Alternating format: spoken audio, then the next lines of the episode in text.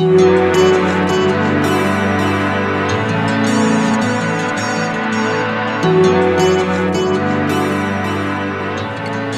everybody. I'm Scott, Hello, I'm Julie, and this is a Good Story is Hard to Find podcast. where two Catholic friends talk about the books and movies they love and the traces of the one reality that lie below the surface. Yes, and uh, today we're dealing with mostly reality.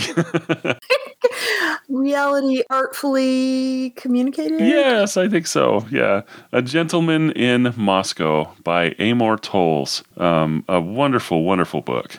Oh, I'm glad you liked Yeah, it. Yeah, it was amazing. It really was something else. Surprised me. I picked it for uh, my personal book challenge for this year. Um, where I have a list of books, but this one had been recommended to me by so many people. And the premise is that um, during the Bolshevik era in Russia, a gentleman, younger gentleman, is condemned to house arrest in a fancy hotel in Moscow. And I thought that sounds super claustrophobic, very depressing. Oh my gosh, who cares? And so I kept putting it off. And I finally said, okay, this is why it had to be a book challenge. I had to force myself to read it. And I read it so fast because it was magical, I thought. Me too. Yeah, I thought it was magical too, and an interesting uh, choice uh, here at the end of the pandemic. You know, Yeah. I thought that was kind of funny.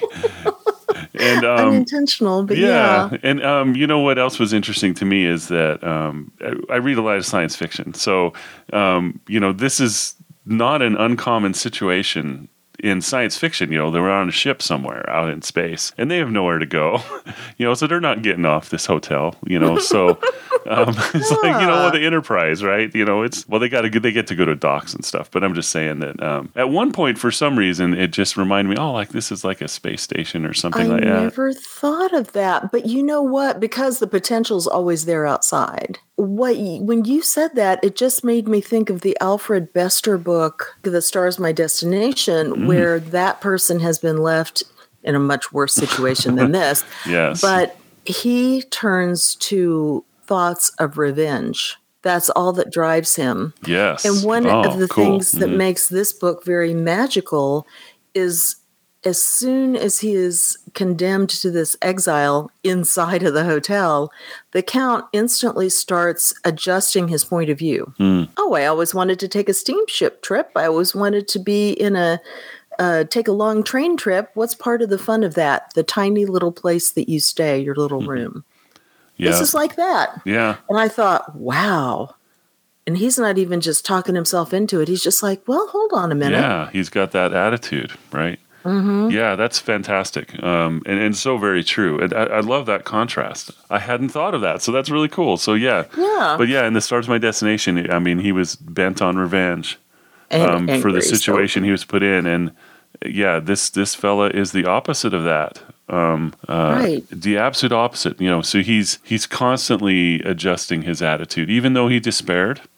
Mm-hmm. Um, he he got through that and um, and lived his life. Yeah, so uh, you can't really tell very much about it except for me to say so he's he is um, you know nobility, so Mm-hmm. that's no good, but he wrote a poem in his youth before the revolution that was instrumental in helping inspire people to have the revolution and lead it. And because of that, they commute a de- death sentence into exile. He has to stay in the Hotel Metropole, which is a big, fancy luxury hotel where he's been living for four years. And if he comes out, they'll kill him. And this is endless. I mean, they mm-hmm. they're never going to let him out. And hmm. so what it does is show over the years who he's meeting and how he's living and what's going on. And it it does sound horrible and claustrophobic when I describe it, but it has such a whimsical but yet realistic way of looking at it. And the narrator of the book does a really wonderful job of saying, well, and this and this and this, but that's not what happened, blah, blah, blah, blah, blah. And um, it's very upbeat and inspiring. And in fact, um, my mother, I originally was telling her about it, and she was like, "Oh no, that sounds terrible." And I was like, "I know, but it's wonderful." and so this time through, I was trying not to talk about it and bug her about it, but I got to the halfway through, and I was like, "Oh my gosh, I forgot this thing happened." And she said, "When you're done, can I read it?" and in three days, she's halfway through with it, Oh, that's great. and it's a big book. Yeah, yeah, it is. yeah, but it was it was it was terrific. And um, if I had a, I was reading the ebook, right? But Oh, if I had a highlighter, it would be full of tabs. Oh, I mean, my book is full of little just- darts. yeah, Yeah. constant, constant, just like, oh, that is so well put, well done. Mm-hmm. Yeah, yeah, just full of really good stuff. Yeah. And uh, Casablanca too, but we'll talk about that. Yes. I'm sure. Yeah, how fun. Yeah, and and Casablanca surprisingly is key. And I'm just going to throw in a side note here that I just picked up from the library. Charles Chaput, he got to be 75, turned in his letter of resignation, which was accepted, and this is a common practice. And um, so then he started thinking about what are things worth dying for. And that make life worth living, which is the name of the book. Really? And one of the things he's talked about several times, I'm on chapter three. Chapter three is called The Waters of Casablanca. Hmm. You know, I came here for the waters. We're in a desert. I was misinformed. Yeah. Mhm. So um, it's funny to see that as a theme kind of running in my reading Oh, lately. interesting. Yeah, hmm that's really great. Yeah. Yeah. I had no idea that existed. I'll take a look at that. Oh, yeah. yeah, It's, um, it's good hmm Well, good. so far, chapter Uh-huh. three. so yeah i mean and um, there's just so many so many things in this book that are that kind of point to the correct way to align yourself to to things people and Right. things and I, I think that the very first thing is things because he is an aristocrat right which is his connection to royalty was his crime that he was being tried for Mhm. And that was it right?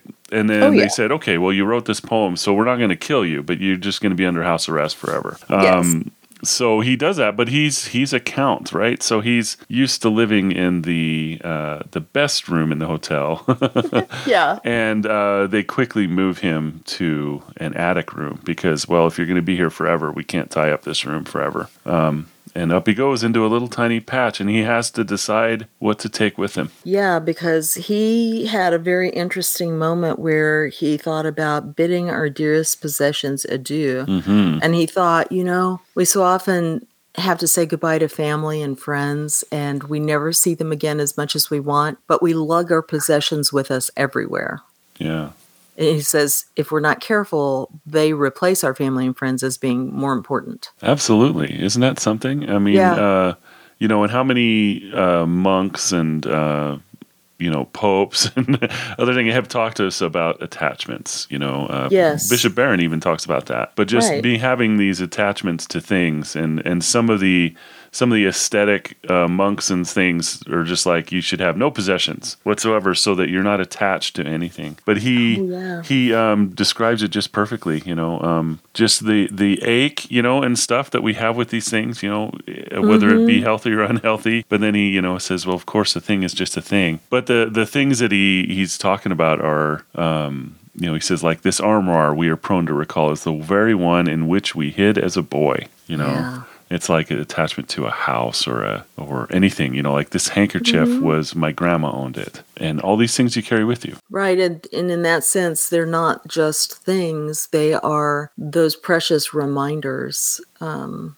it, it's kind of like the saints, right? Yeah, yeah. They're the physical reminders of how Christ would live in this one circumstance that this saint's life is in. Wow, that's interesting. You said saints. It made me think about relics too.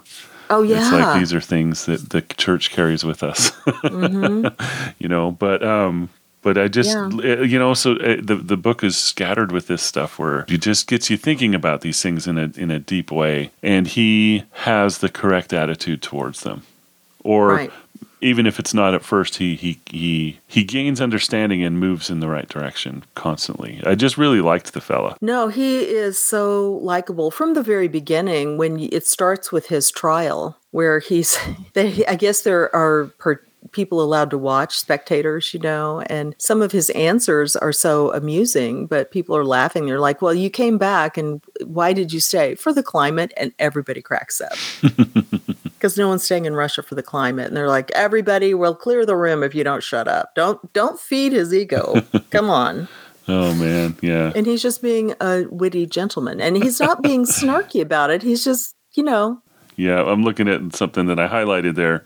So there's a person that's interviewing him uh, named Vyshinsky, And he says, uh, Before we begin, I must say I do not think I've ever seen a jacket festooned with so many buttons. And then Rostov, our, our man Rostov, says, Thank you. and then Vyshinsky says, It was not meant as a compliment. And Rostov says, In that case, I demand satisfaction on the field of honor. and you know he's in a serious situation here. I mean, Yeah. he, he's he's got to be thinking, I'm gonna I'm gonna be dead at the end of this thing. But that's a good way to to treat to to, to confront life itself. I think. Yeah. yeah. It's it's probably the ideal of the noble attitude. Um, yeah. I would say uh, we're clearly starting to get into spoiler territory. I did want to mention one thing, though. I, on Goodreads, reviewed this, and someone there was very angry about the book and said that they couldn't read more than a little bit of it because it was very obvious that they were going to make light of all the suffering and all the problems of the Bolsheviks and the Soviets, and no one was taking it seriously and all this stuff. And I was like, well, then you should read the rest of the book because those things are all brought up. Hmm and they're they seem like they're peripheral but they touch the lives of the count and of other people there. Yeah, and how how fascinating it is from this person's point of view inside a hotel that he cannot leave right to be witnessing these changes happening yeah and, these but he- difficulties, these incredible things. yeah. Exactly. He has friends, he has other people coming and going from the hotel who he meets and sees who experience all kinds of things because of what's going on outside. hmm And so you are never left thinking that this is all just a big fun time. You know, he's having to cope also on a smaller level with things that everybody's coping with. So, um, but the thing is, is it's treated so well that it's not allowed to take over their lives. Um, Mhm. I don't know how else to say it, except that if that aspect bothers you, this might not be the right book for you because it's not. There are plenty of books who deal with that stuff. I mean, just read Russian literature before the revolution. you they're serious-minded people, but um, this is uh, just a lot more inspiring and fun and joyful. And you know, you're allowed to Yeah, do that and in while a these things are I- going on. I think you said magical earlier, but um, Yeah. there, there's d- that aspect of it. It's it's it feels at times not quite real. You know, it's Mm-hmm. like a, a fairy tale, maybe some kind of uh, something along those lines. That's you know just on the edge of reality. You know, somehow, and maybe I'll pin this down at some point, the writing reminded me of someone else's writing, and I never could nail it down. But what it also reminded me of when I was trying to figure it out was the TV show that only went on for two seasons, Pushing Daisies. Oh yes, yeah, I've seen that. It's mm-hmm. that same telling of things that are real issues, but it's just so whimsically approached. Yeah, yeah. and this nice. isn't quite Mhm. that level of whimsy, but it's it's still there, you know, that just lighthearted touch. Yes, I agree with So- that. Yeah. Yeah. Yeah, and this this whole aspect it, it makes me think of uh, people who, well, like you know, monks and religious nuns and stuff um, that that cloister and don't don't interact with society at all. It's given me a, a little bit of a different view to them too because can you imagine going through 30 40 50 years of life without actually engaging with the world at all? You know Yeah. um, how how amazing that is. And um, you know some I, I don't know there it seems like um, in the medieval times and stuff you know you'd have somebody that was cloistered but they could take visitors sometimes right? But they would be behind a screen or something. Mm-hmm. so um, it's not uh, exactly unlike this you know? Somebody could come and tell them what's going on in the world Oh, that's a good and I would point. I would Well, imagine they would. you make me think of we read in this House of Brede, Yes. Uh-huh. and that's a cloistered community, and they're well aware of what's going on in the world, but that's not their job Right, to take care of what's going on in the world. So, and then really, in the people in the hotel, their job is to take care of the people in the hotel. Yeah. So, which they, it, the th- one of the things I think is funny about this book is, and now I guess we're in spoiler territory, but um, this Mm-hmm. isn't really a spoiler, but um, the fact that continually what you see is things are taken away from everybody because this is a luxury and it should be equal for all. So, like the horrible, horrible moment when they've taken all the labels off the wine bottles. Mm. You can have red or white. No one's going to know what's what because that would say one was better than the other or more expensive or somebody was getting a better bottle. But then years later, or however long later, they're back on because they showed up for a big dinner for the officials and they all went, What do you mean we can't tell what's a Burgundy versus a Cabernet or whatever it is? And Mhm. they went, But Yeah. get those bottles labeled. Oh, too so good. um, yeah. things wind up going back to the way they are a lot of the time because they want these luxuries too. And they appreciate the value of knowing which wine is which and various other things. Oh, very true. You know, and that that is uh, some funny stuff. But Yeah. yeah, I- and I remember a scene where the, Rostov had to was looking for a bottle that he wanted and had to look through the whole place, and he was he was looking for the embossed The thing keys. on the bottle. Yeah, Yeah. exactly. Yeah, Yeah. So he could drink the toast right, right. to whoever it was who was going to have been dead 10 years. That was his family tradition. Well, you know, something else that just technically I loved about this novel. You get to the end, and um, of course, the Count, and we're totally in spoiler territory, Mhm, mhm. um, the Count is putting together his plan, and you're seeing him execute it to get Sophia out. And um, the fact that so many things that were brought up at the very beginning before you even knew what was going on or had really understood who he was, where they're just describing the hotel, are used in the end of the book. Mm, I mean, it's a che- real Chekhov's gun situation. Everything is fired. So there's all these things like the dueling pistols. They're mentioned as a bit of history on page 44 of this book. um, the service stairs and the lower levels. That's when Yeah. he meets Nina. and That's that, and that early you know that those dueling pistols that has to be a nod to Chekhov. You know, this is Oh, a this is a Russian it's a Russian yeah. book too, and he mentions it on page forty four. And Yeah. anybody who's paying attention is like, those are going to have to be used later. You know, but you know he's a Russian author, so how fun. But I didn't even think, well, the author's not Russian. no, the uh, Chekhov is Russian. Oh, yeah. So, so he's Um, yeah. But I was thinking, I didn't even think about it because they're hidden behind a panel in the wall. So they're just telling it as part of the history. hmm You don't even think of it. The uh, um, the Fountain of Youth. He, they're just describing the barber shop, hmm and Yeah. with the little bottle that so and so calls the Fountain of Youth, with a twinkle in his eye. Well, that gets used later. Yeah. Um, his sister's scissors. When you were talking about the possessions he takes, and he's thinking about all this, and he's moved his stuff, and he puts her scissors in his pocket. Well, those get used by Sophia at the end. Yeah. Yeah. Um, That's right. it's just so many little callbacks and Mm-hmm. and you know what makes those things important especially things like the scissors Wow, that that deepens uh, the the view of stuff, doesn't it? You know, Mhm. so this this little speech that he's going through, you know, things are just things. But yeah, I mean, as you say that, it makes me think, wow, these things are of use, and Mhm. uh, and and they're used. I mean, that that just adds a whole other dimension to the the entire situation. You know, he says, of course, a thing is just a thing, but um, it's kind of more than a thing, isn't it? Later, yeah yeah. well it really kind of takes me back to what I finally felt was a major theme of the book. And this book has so many good bits, as you're saying, but none of them are things that overwhelm the book, like, this is what I'm telling you. They're all just kind of in there as part of who the Count is or whatever. But something that really struck me was how important small actions, small things, small details are Mm, because that's all the count has to make his life up once he's stuck in that hotel. And to be fair, when he's thinking about his life that he's giving up, he's like, well, my morning routine would have been they deliver my coffee and a piece of fruit. And uh, then I go out and I get a pastry here and I get a newspaper there and I pick up some flowers here or but- boutonniere or whatever. And then I go back and I do all these things. Well, he can have these things delivered, but he doesn't get to see the people and be out on the street and see what the Mhm. weather's like. And eventually, by the end of the book, he's making his own coffee and he's gotten his own piece of fruit because this is how far everything has gone down. hmm You know, he's not being waited on anymore and all this kind of stuff. But these little things are still what make up his life. And um, this may not be the right time to talk about all this since it's such a big thing, but it goes to the lessons that they get from Casablanca, Mm.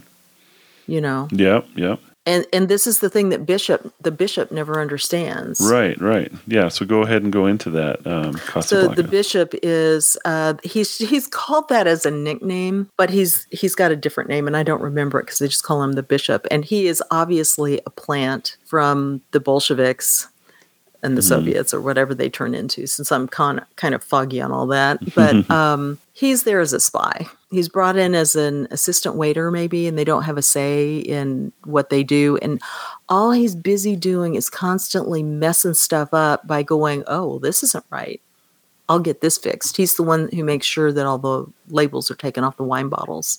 He gives a report to someone so it happens. And by the end, he's moved himself up to manager. So when he worries about the details, all he's trying to do is uh, bother the count, really, as it turns out, and everybody who he thinks is better than him. Or, or who thinks they think they're better than him in his point of view. And you have the Count, who, to me, his story tells that importance of the small details because he has the story of why he was in exile, the difference that a string of uh, actions can make. And that's when he tears up the count. Uh, is, is it another count? Anyway, a nobleman's IOU. yeah. And the nobleman then takes revenge by romancing his sister, and they have a duel, and all these things happen. And because of it, the end result is he can't be at his sister's deathbed when she dies. All because he let his lesser feelings take over because he had used manners to manipulate the guy to get back at him for being a jerk. He's like, so these small things make a difference. And then you look at how the small things make a difference in, um, well, just how all those little details that you're talking about in how he's able to get Sophia out. It's the Yeah. friends he made just through conversations in bars. Right. Yeah. The friends part um, of the whole thing as well. You know, all these people that he's with in the hotel.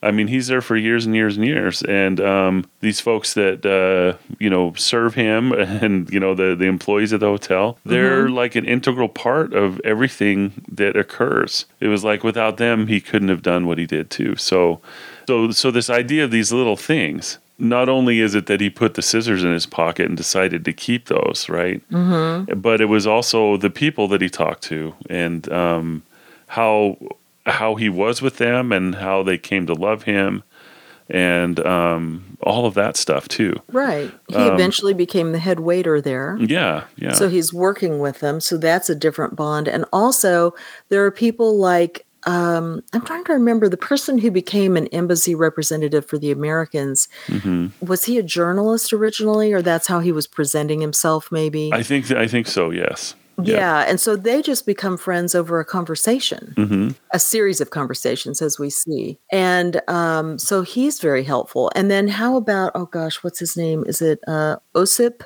Ivanovich? Yeah.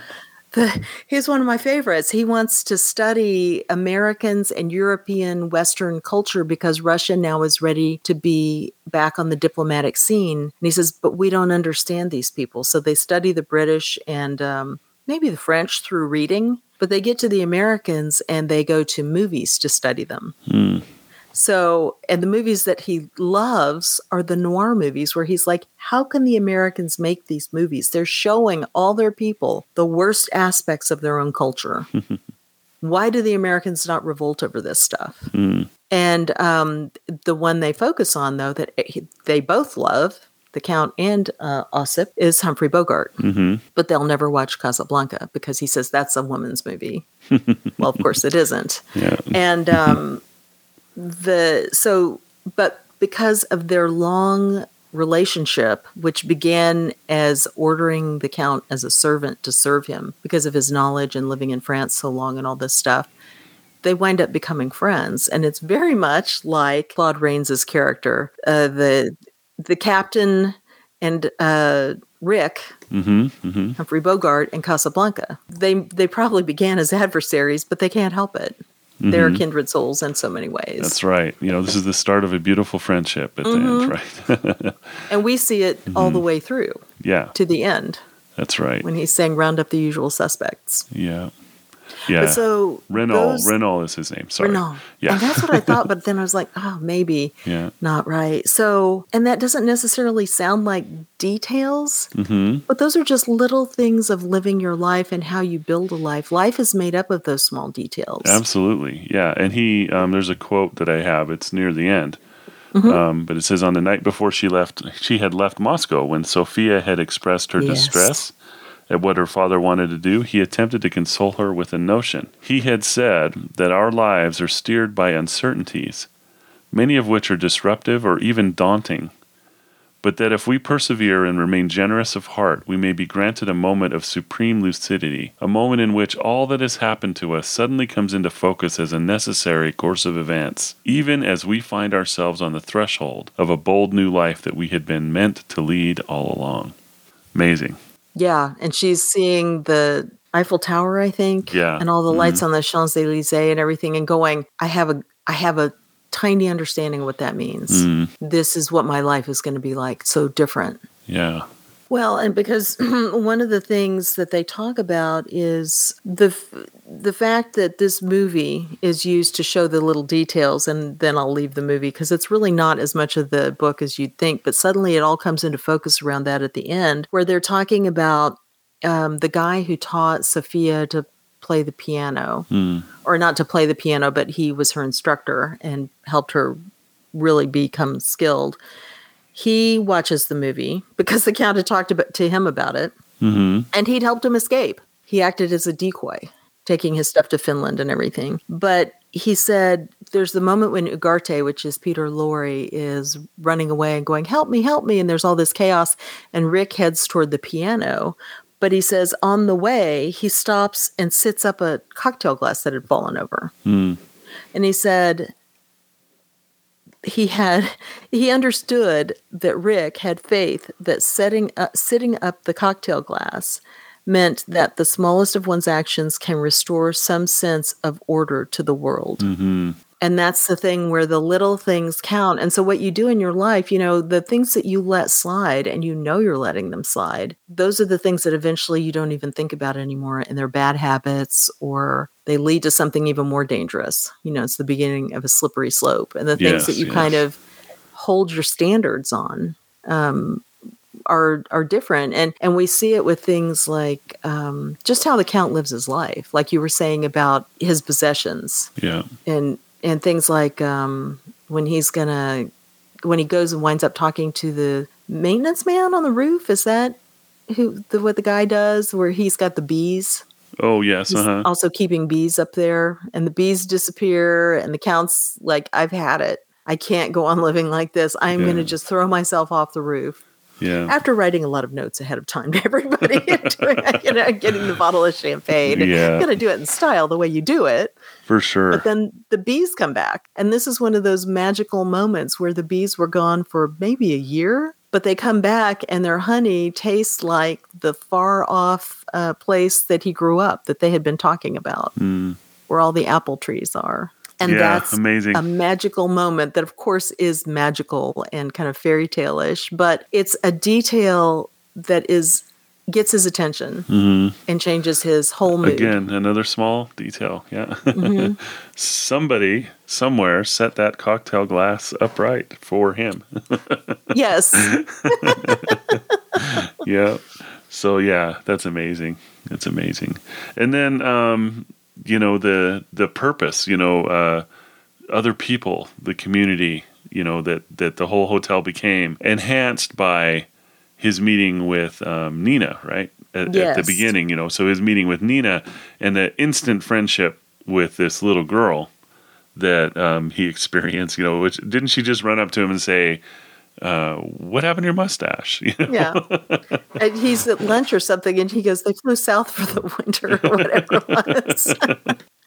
because he doesn't care about little girls, and he doesn't care about this little girl. Uh huh. But she's persistent and unique enough that it captures his attention. Yeah, and then it's like you know she she invites him to dinner or lunch or whatever. It was like you know your your presence is requested at dinner, and uh, it was just cool. It was just really neat. And then um, yeah, the conversations that they had. You know, again, there's this multi generational thing going on um, that uh, you know you've read the summer book you know so the summer book it reminded me a Oh, little yeah. bit of that you know in the same way Yeah. you know you have a an older person and a younger person and that dynamic is just really cool um, uh, I, I think you know it's just it works really well fascinating to watch you have you have lots of experience and little experience but a, extreme curiosity and sometimes overconfidence you know in the young Yeah. ones right Yeah. yeah And both sets of people kind of aren't really caring necessarily about what the other people think. They're just saying what they think. Yeah, because Um, they're not, you know, preening for their peers.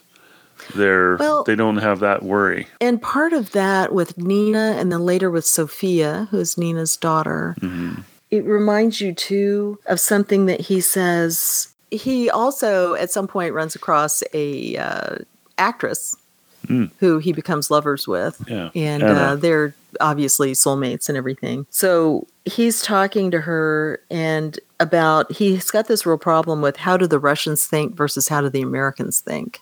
And he's asking everyone he knows, is it true that the Russians just think inwards? Do we think of just the past? Don't you have to also have the past as well as the future? And um, one of the things that he's talking to her about is Moscow runs they cast their shadow over the whole country. No one could move forward. And he's not thinking moving forward is a great thing because he's seen how it's been bad. He's worried about losing tradition. And she says, Do you think in America they're even having this conversation? Wondering if the gates of New York are about to be opened or closed? Wondering if the former is more likely than the latter?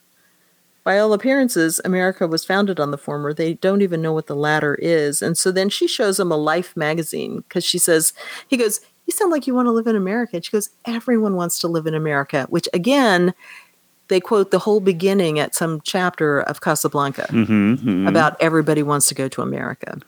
So this is another kind of a bit of a theme of how do you think about your country, yourself, where you're going, and um, she pulls out a Life magazine because she says everyone wants to live there. Look at all these conveniences. mm-hmm. And she's explaining an automatic garage door to him. and he Yes. says, and he says, I'll tell you what is convenient, he said after a moment, to sleep until noon and have someone bring you your breakfast on a tray, to cancel an appointment at the very last minute, to keep a carriage waiting at the door of one party, so that on a moment's notice it can whisk you away to another, to sidestep marriage in your youth and put off having children altogether. These are the greatest of conveniences, Anushka, and at one time I had them all. But in the end, it has been the inconveniences that mattered to me most. Mm. Anna Urbanova took the cigarette from the count's fingers, flipped it in a water glass, and kissed him on the nose. and it's it's that's another theme of the book. All these things are horribly inconvenient. Um, not only these things that he gave up because he was stuck in the hotel, but Sophia's dumped on him. Um, Nina's continually going, "Come up here to the balcony," and his pants are splitting because he's having to bend over in a way that's not convenient to the pants. Yes. Um, But because of all those things, his life has more meaning and richness, as he's saying. The Yeah. inconveniences matter most because people are inconvenient. How interesting. You know, um, even even Sophia's accident, um, Oh yeah, which sent him out of the hotel to the hospital, Mm-hmm. um, opened the door really to, in my opinion, um, triggered the idea that of mortality and that you know she probably needs to get out of here. You know what I mean? Yeah, um, it, it's just you know just a, a an event along the way. Um, but but it was the inconvenience that may have tipped the the uh, uh, I don't know tipped over the uh, dominoes which led to her her uh, defecting you know? Well, I always thought that it was really because she was going to be ordered to be in a orchestra that was in a city far away. Mm-hmm. well sure sure you, you- it is but yeah you're right. I, I think if nothing else, what that showed was how much he cared about her. His Yeah. own life meant nothing, of course. exactly yeah Um, and all his friends who rallied around. Mm-hmm. Osip, who was like, that's when you find out he's getting all these reports because they're keeping an eye on the hotel and everyone in it. And he's, he shows up and he goes, okay, so we've got everything handled. I've sent over the best doctor. These things are going on. Now you have to go Mm-hmm. Yeah. now. And I have it all set up to smuggle you back in. Yeah, I thought that was Um, just so well done. He's he's there. He walks into the hospital. He realizes it is not the hospital that it was Yes. the last time he saw it, which was many years ago. and he's like, I've made a terrible mistake. And um, he's in there, and this this hack doctor who he doesn't trust starts to look at Sophia, and then in walks this competent person Yeah. from nowhere, you know, and it's just like, oh, they sent me over here and I'm taking control and this is what's happening and we need this. And all of a sudden it's like, okay, you know, good stuff is happening here. And then just to think, you know, that that uh, Osip just arranged all of that. That's just awesome. It was really great. Yeah. And that's all again from those small details of because they're friends. Yeah, yeah, yeah. and because it- it's, the count it's was yeah, and, yeah. and would he have realized that deeply had this not happened? You know, Mm-mm. would would he have thought that he had the resources he needed to pull this off if that hadn't happened? Well, the funny thing to me is that aside from meeting with the teacher, the piano teacher, when he's on his way out hmm to set up a bit of a decoy, he doesn't really, I'm trying to think, he doesn't depend on anyone else to set up the whole plan. Uh, He sets up the plan completely on his own. And so when the other people wind up coming in to support him, it's only because they're presented with, oh, this thing is happening, Mhm. or this thing is suspicious or odd or whatever. right, And they but he he could trust he could trust him to do what he needed him to do. I guess. I mean, I, I just felt he like wasn't it was counting on it. It was Yeah. just because they were his friends and they knew what was going on and they loved him and, Mm-hmm. so they were going to have his back. And when that came up, Yeah. um, sure. I just love the bit. Also, I just have to say this the thing at the end where he's sitting there in the lobby and he's waiting for the sign that Sophia Oh. is in Paris and Yes. safe.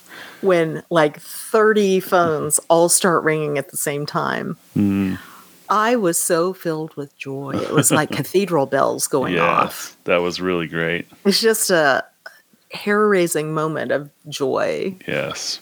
And that he also uses it as a diversion for himself to leave is Uh-huh. uh, also great. Yeah, just incredible. Yeah. And then that very, very end, uh, just a very, very end, you know, Mm-hmm. uh, where he sees Anna, you know, and that's where he's headed. That was awesome. That was good. You know, he's like, he's sacrificed this stuff. And um, yeah, loved it. And Good he doesn't care that the house has been burned down long ago. No, no. I was interested in that. He's Yeah. like, oh, yeah, Uh-huh.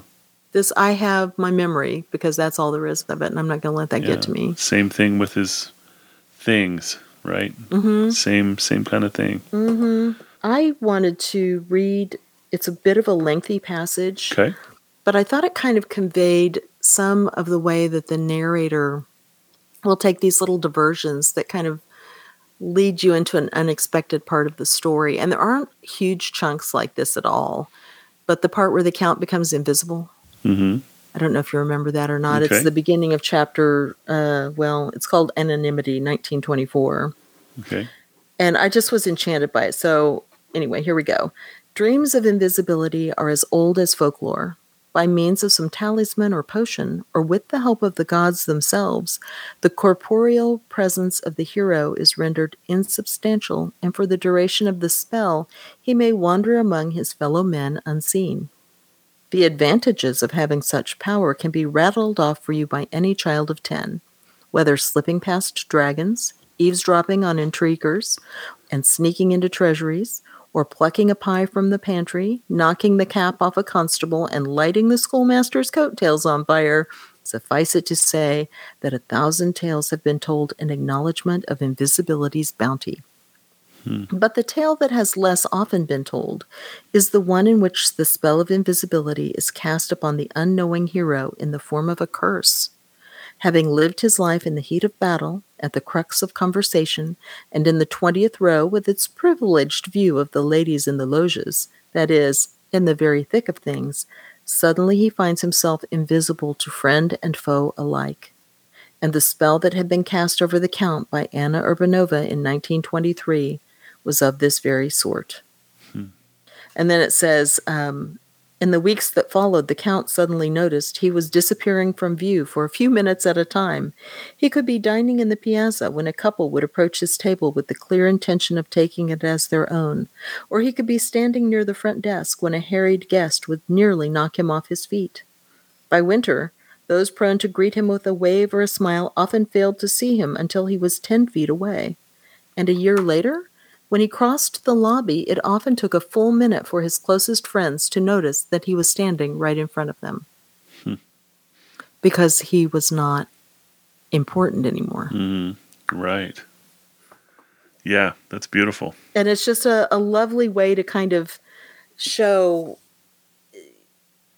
it shows you a new way to think about it. Mm-hmm. Here's the curse of invisibility. And actually, what they're just talking about, they could have said he wasn't important anymore. And it was really shocking to him. And it was kind of a drag.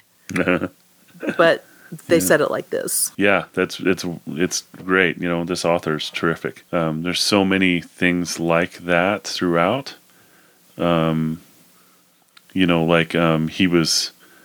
Uh, I don't know. He, he, was thinking about his past, you know, the the Rostov siblings and things, and um, he's talking about bells, um, mm. which made me think of the, you know, what you just said, the bells at the end. You know, I don't know if it's connected, but oh, he yeah. says, you know, presumably the bells of the Church of the Ascension had been reclaimed by the Bolsheviks for the manufacture of artillery, thus returning them to the realm from whence they came.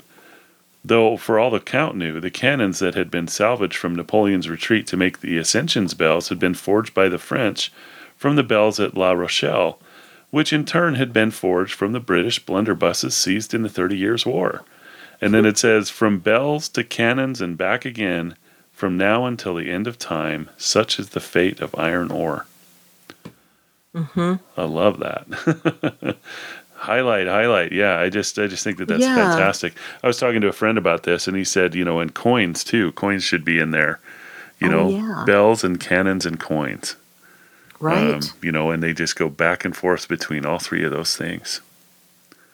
So yeah, in fact, mm-hmm. I was mm-hmm. just listening to the Bible in a year, and I'm way far behind, but it's mm-hmm. the book of Judges, and it's talking about somebody who's a very bad priest indeed. But one of the things he does is he had stolen 10,000 pieces of silver from his mother, and then he gave them back to her. She said, Oh, we must do something wonderful with this. So he uses them to make an idol. Mm-hmm. So it's the coins mm-hmm. to yeah. something else. Right that's how long that's been going on. I mean, and we know it, but it's funny to have that example. Yeah. Well, yeah. and I was thinking too is a lot of this invisibility thing also is connected to Anna Urbanova, the actress, who when he first meets her is very famous in Russia and acclaimed, and she's walking around with a pair of borzois, so she's very fancy and all this, and it tells her story of how she gradually is cast down and how her career goes because the fortunes of politics mm-hmm. and the kinds of movies they make and all this sort of thing.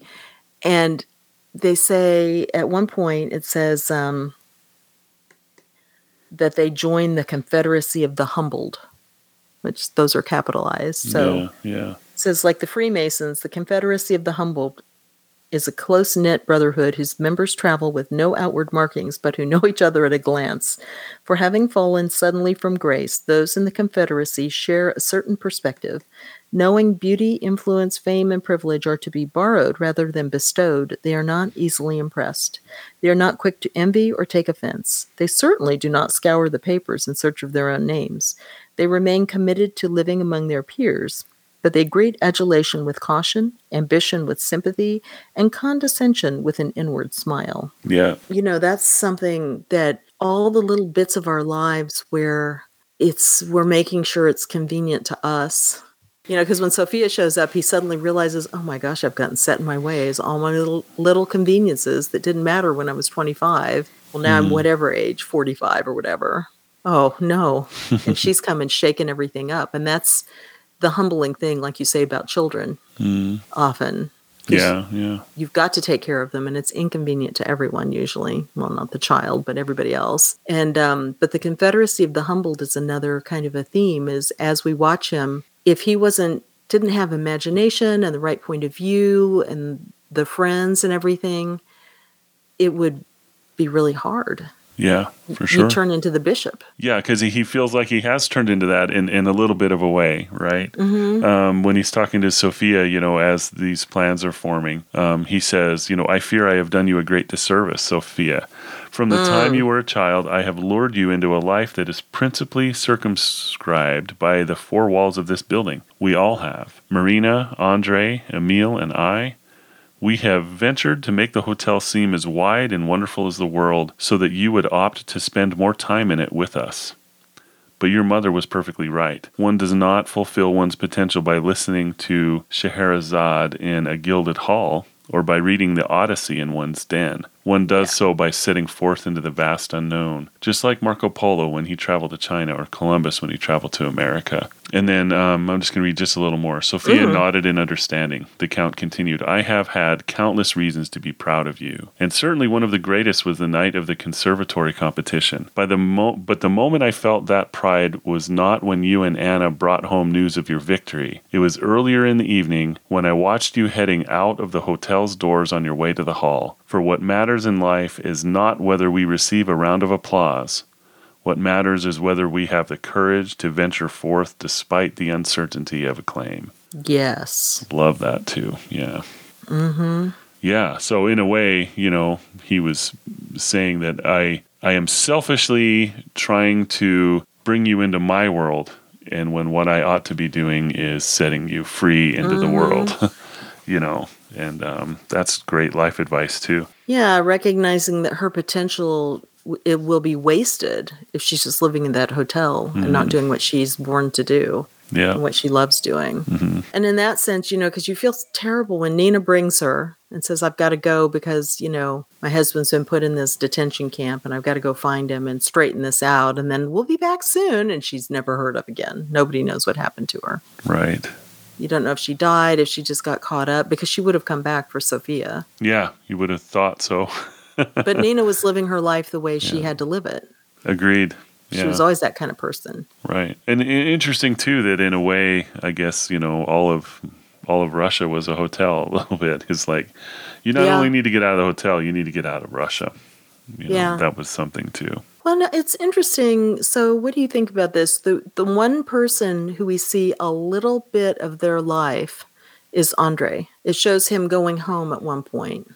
Yeah, that's and true. His wife's not there. She's off probably at a grocery store somewhere, probably the faraway grocery store where part of it used to be a chapel. And so the women will keep each other's place in line so they can go pray in front of the mosaics that are there. Mm. So that's the closest they can get to a church.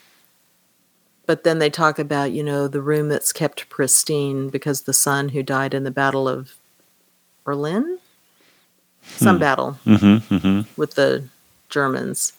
And um, but they don't show you that's the most they show you of the fact that I guess the other people who are we only see in the hotel, they are also living with this reality. Hmm. Yes. Yeah. Because at one point, um, his friend Mishka, who we haven't Mishka, is that right? We haven't talked about it all. Mm-hmm. He is the poet who actually wrote the poem. the yeah, and that was a that was a huge revel- revelation. Right, yeah, like wow. Yeah, it's like yeah. no, I don't think I will be trying to write any other poems. yeah, because he made such a big deal. I mean, it was like I was in the right place at the right time, and I had to mm-hmm. write it, and turns out that wasn't even true. Yeah. Right. They did it so he wouldn't get in trouble because the count being nobility could get away with that stuff. Mm-hmm. Yeah. And then they just left the fiction the way it was, you know. Right.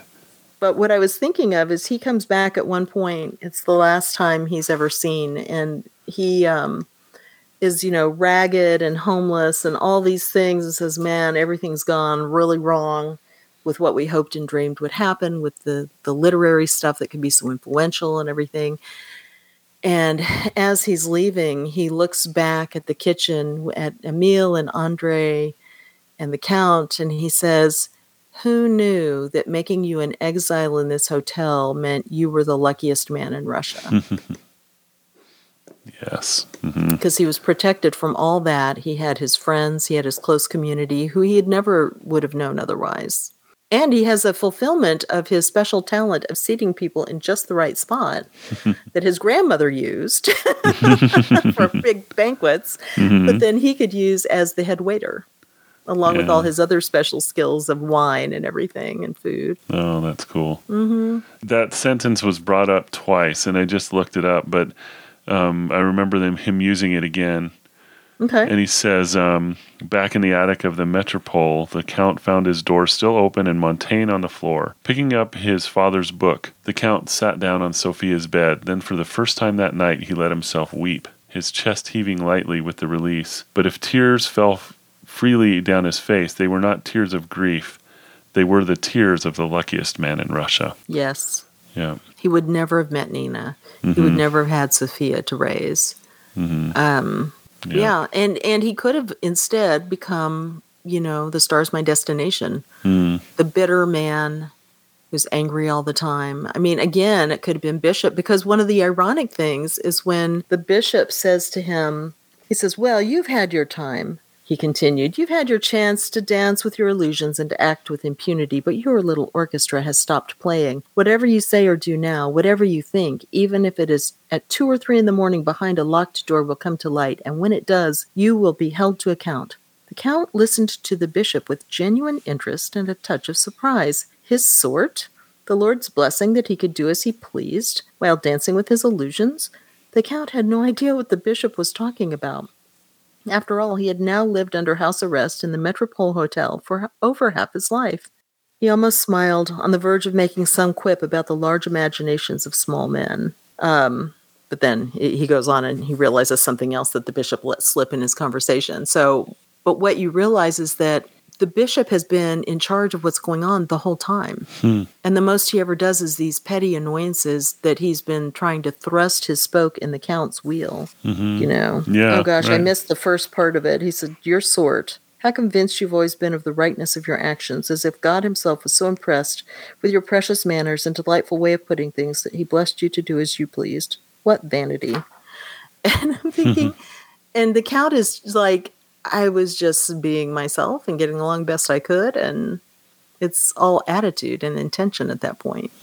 This book is just full of wisdom. It's really terrific. Um, so, so I listened to the author and author interview, and um, I thought Oh. I thought that was interesting. He said that um, he took two years to write it, and it, it basically he said I had it outlined, I had all this figured out, and then he wrote the first draft, and then he went to the hotel. He said um, he went to the hotel and he lived a week in the hotel. Um, he said he thought it was important to do as much from imagination as he could in that first draft, and then he went to the so the the Metropole is a real hotel. And I didn't know that. yeah, and I looked I looked that up, and um, you know there was a, a YouTube video that I watched that was didn't have anything to do with this book, but um, the Metropole is a major landmark in in Moscow, I guess, Ah. and uh, you know it's just a beautiful, huge hotel, really big. Um, so yeah, just just interesting, you know, that process that that he, he said. And then I, I went to the hotel and then I decided what I wanted to change after the week. So that was something. Well, it's interesting too to think of him putting it in that hotel, and that was a smart detail, of course, because it's Mm. so close to the Kremlin Mm-hmm. that they had to have somewhere to have their banquets. Yeah, right. Mm-hmm. So they weren't going to get rid of that or divide it into apartments or whatever it was they were going to do. yeah, yeah. So just good, good stuff. And um, this this fo- this fella um, Amor Towles has not written very much. I think he's got one other book I've heard of, The Rules of Civility, hmm which I looked at the topic, and uh, people I've seen have said, "Oh, that's really good," but this one is better. Mm. And I looked at the topic, and I was like, "Oh, that's about I don't know a time period and everything. I just don't really like much." So I don't know if I need to read it. You read it. You tell me if it's good, then we'll For sure. or don't. I'm fine with that. I don't have to read everything some author wrote. One magical book is enough. you know what the rules of civility is i've heard that it's good um, Mm-hmm. that's what i'm told so i, I may hmm so yeah is there anything else you'd like to touch on Um, still so much Oh, I know. That's we only touched on things, and I know we were jumping around a bunch. So, um, anybody who's listening will know because they'll have read it. I guess that this is uh, just the the big things that you could really pick up on because there like you say there's so much just kind of dropped in there every so often one little thought one observation and you're like oh my gosh Mm, yes. Yeah. but it's the way that we live again i would say is we'll have those thoughts or come across those ideas or read that quote or hear that bit of music and it will be very important at the time but it's not the main theme of our lives. It's woven into everything else. It's just a part of who we are. Mm, and I think that's one reason the Count is so likable. Is he's he's deep enough to have these realizations and thoughts and live his life in a way that has meaning, but he doesn't dwell on it. He just lives. I mean, Yeah, he's still just going to lunch and yeah. having his wine at lunch and so forth. mm-hmm. Yep. Yep. Definitely correct. Mm-hmm. Yeah, that's just part of his charm. It's it's Yeah. good stuff. Yeah, Yep. Yeah, what a life. I mean, yeah, it, it's a cool idea for a book, you know, but but you think, you know, well, what's going to happen? And and the thing is, you know, not a heck of a lot does happen, I guess, but still, uh, it's just these observations through life and learning how to live it, and you know that we all do. it's Um, funny. mm-hmm. Not a heck of a lot happens, you said, but then on the other hand, everything happens. You know, Sure. he essentially becomes a father. He has love, Mhm. um, and that's the thing is our lives usually we're not big important people. Yeah, we're, we're we're not. I mean, that's not how most people are meant to live. yeah, A few people are given that responsibility, yeah, but most of us we have our own things going on, yeah. and it's that's the Therese of Lisieux thing, right? Sure, God sure. needs viol- little violets under trees in His garden also. Which I'm always thankful for. It gives me an in. Uh, you know, over there in the shadow, there's a little bit of color. That's okay. we can't all be roses. oh my gosh. Yeah. Uh, so true. Yeah. yeah. We can't all be roses. Yeah. And this story is just such a wonderful tale because, I mean, when you see the Count putting this whole plan together at the end, it's like this is the culmination of everything that he was doing there. hmm And it's just suddenly action packed. And the thing that they like about Humphrey Bogart, and I didn't say this at the time, I guess I have one last thing to say is what they liked was in every movie, there was a moment that turned him from being imperfect into being a man of intent. Mm. And so when the count at t- certain times is a bit daunted, like, you know, somebody says, Oh, have a whiskey with me. He's like, Oh gosh, I've got to go steal this stuff from this hotel room. And he goes, No, Humphrey Bogart would have done it. Humphrey Bogart was a man of intent and he would have had a whiskey after dark. in fact, that's when he had his whiskey when he talked to Ilsa. We know he liked drinking in the dark. Oh, have a whiskey, he says.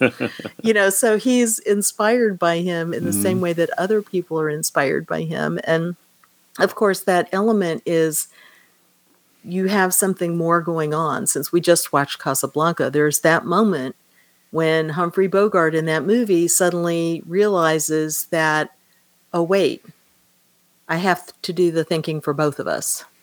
What Mm. is the best thinking? What is the way to do this? Don't be afraid. Go ahead, be bold. Take a risk. Yes. Make a decision that might not be popular. hmm And if you get caught, you get caught, but you've tried. Yeah, I love that. I love that. I want to be a man of intent. Yeah. well, then, so then you need to watch work a, on that. a bunch of Humphrey Bogart movies. Uh, so well, we we've done some. we've yeah, done some. yeah, They were listing him to have and to have not. I'm like, uh huh. Petrified Forest. Oh, that was a great one. Mhm. Um, yeah. In fact, right here in my uh, office or whatever you call this room in my house, I have uh, Bogart and Bacall right there. Perfect. A little photo, yeah. Perfect. So you betcha. So so I'm in training to be a man of intent. Oh, I actually have Humphrey Bogart in the Maltese Falcon. I have a little poster of that Fantastic. because we have right. posters all over this room. Excellent. Um, Mary Astor, of course, instead. and he is not the greatest guy in the world because Sam Spade isn't. But, you know, he, he, he stands up at the end. He Well, makes a statement of intent. Oh, my gosh. Yes, I love it. I love it At the end. but, uh, yeah. Oh, too great. Too great. okay. I love it. Role models all around. Yes, Yeah. yes. So good. Well, I'm glad you liked the book. Yes, I, was did so very much. Very much. It, it, it was yeah, just another gem. Um, I do think this is a five star book myself. Yeah, I Yep. think it's going on my top 10 list. Mm, that's nice. Yeah. hmm Yep. Cool. So yeah. So what is next for us? So we have another book? Yes, we do have another book. Uh, it is. It's Blue Highways by William Least Heat Moon. Summertime, Yeah, perfect it- it's summertime good. reading Yeah, for road it definitely is. You bet. A road trip, a road movie, yeah. a road. Yeah. well, I uh, yeah, and I my husband and I read that when it came out, Uh huh. But not since then. So I Oh, don't cool. remember much. I remember the Indian Wars with his ex-wife, and that's Yes. you know just that he called it that, and that's it. Oh, so that's funny. I'm looking forward to reading it Yeah, again. that's such a tiny part of it, right? yeah, oh um, but yeah, yeah, it's a yeah. funny phrase. Right. I read that book maybe uh, a year to two years ago Oh, okay. uh, for the first time. Yeah, and I, I just loved it. I thought it was terrific. So, be plenty to talk about in that. oh yeah, I can't wait. So yeah, yeah. All right. Well, thank you for listening, everyone. Yes, And we'll uh, talk to you we'll- again soon. Yeah, meet, meet you at the Metropole for a drink later. Yes, and we'll see what um, Audrius comes up with for us. That's right.